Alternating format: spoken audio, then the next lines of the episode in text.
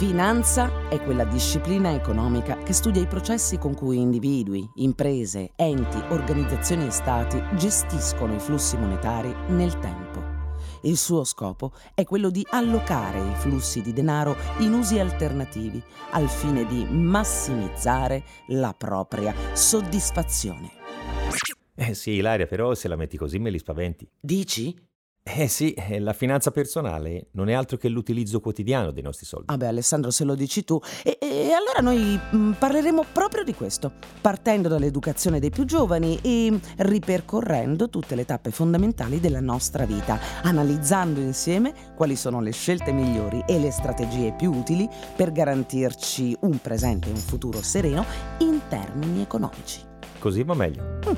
Questa è La Finanza in Famiglia, una produzione Voice realizzata in collaborazione con Abbera, l'educazione finanziaria passo dopo passo, amichevole, come non te l'ha mai spiegata nessuno. Da una vita che mi sento dire beata te, che mestiere stupendo fai. Poi, qualche volta, capita di parlarne in maniera più reale e all'improvviso vedi lo stupore trasformarsi in una specie di scetticismo. Ah, ma quindi non sei assunta? E come glielo spieghi che a teatro, nello spettacolo o in radio l'assunzione non è nemmeno un'ipotesi? Bella la vita, eh? Stupendo il lavoro, certo, ma nessuna certezza. Io amo risolverla sempre con una battuta rubata ad un collega attore più anziano di me. Precario il lavoro, forse. Il talento, mai tuonava il vecchio quando qualche attore giovane si domandava come si sarebbe guadagnato da vivere il giorno dopo in cerca di una nuova scrittura teatrale. E devo ammettere che ai suoi tempi quella scelta, quella di far l'attore, doveva essere suonata assai particolare, tra le tante proprio per questa naturale inclinazione al precariato. Poi i tempi sono cambiati ed oggi quando mi guardo intorno non vedo più grandissime differenze tra la mia attività di lavoratrice dello spettacolo e molti, moltissimi professionisti di settori diversi. In ogni ambito, e sempre di più, la libera professione appare come l'unica soluzione possibile. Naturalmente meno sicura e tutelata, ma comunque in grado di permettere di lavorare e, a voler guardare il lato positivo, di poter scegliere il proprio guadagno. Nella vita imprenditrice digitale. Se esiste una differenza tra dipendenti e lavoratori autonomi nel come entrano i soldi, direi che le stesse si annullano nel momento in cui i soldi escono. E così al dipendente come alla partita IVA capita di voler comprare una casa, di voler partire per una vacanza, voler acquistare una moto o una macchina, sognare investimenti e dover far fronte agli imprevisti. Anche questa volta ritengo sia per questo molto importante comprendere a quali strumenti abbiamo accesso a seconda della nostra posizione di lavoratori con lo stipendio certo e garantito a fine mese o con le fatture da saldare a 30, 60 o 90 giorni. E tanto per iniziare, chiariamo una cosa. La partita IVA altro non è che un codice di 11 cifre che identifica in modo univoco una società o un lavoratore autonomo. La sua apertura è necessaria per lo svolgimento in forma organizzata di un'attività di lavoro autonomo, avente le caratteristiche di abitualità, continuità e professionalità. In Italia, prima del Covid, erano più di 5 milioni le partite IVA attive. E sto parlando di quei lavoratori che, pur impegnandosi duramente, non godono di alcuna tutela, naturalmente garantita a chi possiede un contratto a tempo indeterminato. In gergo popolare li chiamiamo liberi professionisti quando hanno un titolo o una laurea, mm, notai, medici specialisti, avvocati, commercianti quando sono appunto legati solo al prodotto che vendono, agenti di commercio o venditori quando rappresentano qualcuno e vogliono venderci qualcosa, artigiani se maneggiano materiale che va dal metallo al legno, artisti quando li vediamo sotto un riflettore o dietro un mixer a sistemare microfoni e luci. E probabilmente proprio per via di questa varietà di termini non ci rendiamo sempre conto, ma hanno comunque tutti una cosa in comune. La partita IVA, appunto, e di questa piccola serie di numeri condividono vantaggi e svantaggi. Sono forza lavoro attiva e numerosa, ma collocata in maniera assai diversa da un punto di vista previdenziale. Eh, capirai, ma quelli scaricano tutto. Una delle frasi che mi ha sempre prodotto maggiore fastidio della mia vita da partita IVA è questa. senza troppo entrare nello specifico della descrizione delle incredibili serie di differenze che esistono nello scaricare le spese da categoria a categoria di libero professionista, andiamo a guardare da vicino alcuni costi che tipicamente vengono scaricati dalle partite IVA, qualcosa che il lavoratore dipendente per sua conformazione non valuta mai. Vediamo se riesco a raccontarlo. Avete mai fatto caso all'ambiente lavorativo? Io adoro studiarne i dettagli.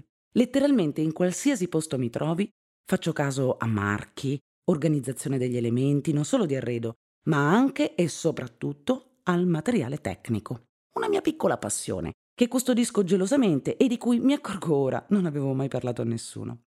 Il più delle volte tutta quella quantità di strumentazione passa inosservato. Poniamo il computer, la stampante, uno scanner, se siamo in un ufficio, ma potrebbe essere un laser medicale o, mm, che so, un ecografo, se siamo in uno studio medico specialistico. Il riunito odontoiatrico, ovvero la classica e odiata poltrona del dentista, l'insieme di attrezzi e utensileria varia dal meccanico, i microfoni, i cavi, i pannelli fonoassorbenti di uno studio di registrazione, eccetera. Fateci caso quando entrate nell'ambiente di lavoro di un libero professionista, perché ogni singolo elemento è stato acquistato dal lavoratore stesso, titolare della partita IVA, e, a seconda dal settore, costituisce costo attivo di cui tenere conto, fondamentale per la propria attività. Cosa cerco di dire? Che la prima spesa del lavoratore autonomo è proprio il lavoro e non ci vogliono anni di onorata carriera per comprendere che quando sei responsabile non solo della bontà del servizio che offri, ma anche della strumentazione che ti serve per realizzarlo, la liquidità costante diventa fondamentale. A fronte quindi di una totale responsabilità economica del lavoratore autonomo rispetto al proprio ambiente professionale, al servizio offerto a terzi e alla qualità di vita ricavata dai guadagni dell'attività stessa, c'è una totale mancanza di copertura previdenziale. Semplificando, il lavoratore autonomo, la partita IVA della pensione deve occuparsi direttamente. È evidente che sarà necessario chiarire ulteriormente le differenze tra dipendenti e liberi professionisti ed elaborare strategie utili anche in questo caso. E lo facciamo con l'aiuto di Alessandro Fatichi. Alessandro, ben trovato. Ciao Ilaria. Allora, grandi differenze tra dipendenti liberi professionisti. Entrambi, come dicevamo, hanno l'esigenza, la voglia, eh, i desideri necessari e magari anche soldi da spendere. Ma per quanto riguarda poi la gestione economico-finanziaria del loro patrimonio, mi sa che un po' di differenze ci sono, anche in termini di possibilità. Partiamo proprio dal discorso dei prestiti. Quali sono quelli che per esempio sono possibili per un libero professionista? Allora, l'attività di finanziamento sostanzialmente vale sia per i dipendenti che per i liberi professionisti. Il dipendente, per sua natura, per avere lo stipendio, fra virgolette, costante, è considerato più solvibile e più meritevole, fra virgolette, anche uso un termine che non è corretto, ma è così, di un libero professionista o di una partita IVA perché ha uno stipendio variabile. Le partite IVA sono in aumento, questo è un dato di fatto e il problema di fondo per una partita IVA o per un libero professionista riguarda appunto sempre la variabilità delle sue entrate. Quindi da un punto di vista finanziario un libero professionista piuttosto che una partita IVA può fare qualsiasi tipo di finanziamento. Le metodologie che vengono utilizzate per poter elargire il prestito purtroppo sono diverse rispetto a quello che riguarda un lavoratore dipendente. Andiamo nel dettaglio, quali sono queste differenze? La differenza sostanziale riguarda appunto la capacità reddituale, come abbiamo detto, poi da un punto di vista di condizioni e quant'altro sono esattamente le stesse. Il titolare di partita IVA, a differenza di un lavoratore dipendente, ha anche tutta una tipologia diversa per quanto riguarda le sue coperture e per quanto riguarda anche l'aspetto dei suoi bisogni, che sono diversi rispetto a quelli di un lavoratore dipendente. E spesso anche il dover ricorrere a un credito è più comune su una libera professione, perché riguarda spesso proprio l'attività e non l'acquisto di un bene, perché un lavoratore dipendente ha il suo stipendio, quindi generalmente può avere la necessità di acquistare una casa, di acquistare un'auto, ma non di finanziarsi per quanto riguarda la propria attività, cosa che invece una società, un libero professionista o quant'altro può avere anche questa tipologia di necessità. E quindi deve pianificare anche quelle che sono le sue spese in funzione di quelli che sono anche i prestiti e i finanziamenti che deve avere per poter mandare avanti la propria attività. Esistono strumenti dedicati a liberi professionisti e partita IVA, quindi diciamo mh, se da un lato appaiono come, come, possibili clienti, come possibili utenti meno meritevoli, dall'altro magari qualche vantaggio lo avranno, comunque anche loro avranno degli strumenti pensati per loro. Quali ad esempio? Allora, ho usato la parola meno meritevoli, ma per rendere l'idea, ma non è così, anzi tutt'altro però è un discorso proprio di merito creditizio, ecco, usiamo il termine giusto. Le forme di finanziamento che un libero professionista può attingere o quantomeno necessita possono riguardare soprattutto l'acquisto dei cosiddetti beni strumentali che riguardano l'attività. Faccio l'esempio più semplice che può essere quello di un leasing per acquistare un'autovettura che mi serve per lavorare piuttosto che un leasing di uno studio medico che riguarda le apparecchiature che lo studio deve avere. Quindi una differenza sostanziale riguarda quella che è la funzione del prestito e se mi serve per l'attività posso utilizzare forme di finanziamento che il lavoratore dipendente non può perché da un punto di vista fiscale non gli conviene perché un leasing può essere fatto anche da un lavoratore dipendente o da un privato, ma non ha un vantaggio fiscale per poter recuperare quello che è un credito sull'operazione di finanziamento specifico del bene strumentale, come dicevamo prima. Anche una partita IVA o un libero professionista ha diritto a un futuro e se abbiamo approfondito un po' l'argomento, un po' per tutti, diciamo dipendenti e liberi, liberi professionisti, mi piacerebbe proprio sfruttare la tua competenza per indicare quelle che sono possibili strategie utili dedicate proprio a coloro che non hanno la certezza dello stipendio, ma comunque hanno una vita e diritto soprattutto a un futuro. Senza alcun dubbio, e come abbiamo detto nella precedente puntata, una ragione in più per un libero professionista o per una partita IVA di potersi costruire un futuro e di avere una forma di previdenza complementare ha anche una doppia valenza perché oltre al raggiungimento dell'obiettivo che è quello pensionistico e quindi compensare quello che è il gap tra l'ultima retribuzione e quella che sarà la pensione riguarda un vantaggio fiscale perché il libero professionista può avere un abbattimento del cosiddetto tetto IRPEF facendo versamenti su un fondo pensione per un tetto massimo di 5.164 euro all'anno. Quindi il vantaggio è sì finalizzato all'aspetto pensionistico, ma se vogliamo l'aspetto anche fiscale è finalizzato a pagare meno tasse.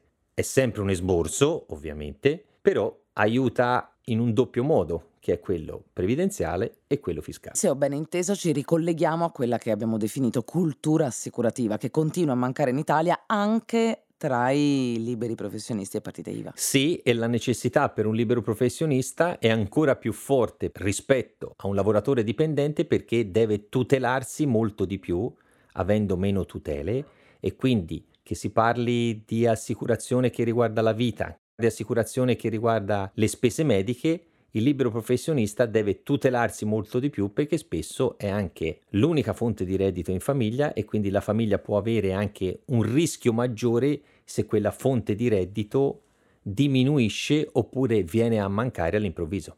Beh, mi sembra di capire che il vantaggio maggiore per partite IVA e liberi professionisti è di carattere fiscale. Sotto certi aspetti sì, perché il libero professionista nella sua natura deve comunque sostenere delle spese e dei costi e quindi quello che svolge molto spesso è finalizzato a un vantaggio fiscale, però non deve mai perdere quello che è l'obiettivo finale per quanto riguarda le coperture. Sì, c'è una differenza di reddito, c'è una differenza di eh, sicurezza, se vogliamo, nel percepirlo, ma l'obiettivo finale è lo stesso per un lavoratore dipendente o per un libero professionista, al di fuori di quello che riguarda l'aspetto di beni strumentali, come abbiamo detto prima, che riguardano esclusivamente l'attività del libero professionista e che quindi in quel caso lì riguardano meno il lavoratore dipendente. Beh, credo che con questo chiarimento relativo a liberi professionisti e partite IVA abbiamo in qualche modo esaurito il nostro viaggio in termini di alfabetizzazione finanziaria di base, insomma cominciando un po' a prendere dimestichezza con quella che è la storia di economia e finanza, però ci sono un sacco di parole che vengono un po' fuori dal mio controllo, che sanno anche di nuova generazione di pensiero economico, bitcoin, se dico blockchain, se dico... ce ne sono tante, criptovalute ad esempio, un mondo completamente misterioso. Eh, ti va nella prossima puntata di, mhmm, spendere un po' di parole anche per questo e spiegarci, magari accompagnarci anche in questa nuova era? Molto volentieri, Ilaria. Allora, ultima puntata della Finanza in Famiglia, la prossima in cui andiamo a guardare più da vicino il futuro dell'economia. Avete ascoltato La Finanza in Famiglia, una produzione voice realizzata in collaborazione con Avvera Voci Ilaria Cappelluti e Alessandro Fatichi. Testi Ilaria Cappelluti. Sound design Lorenzo Danesini.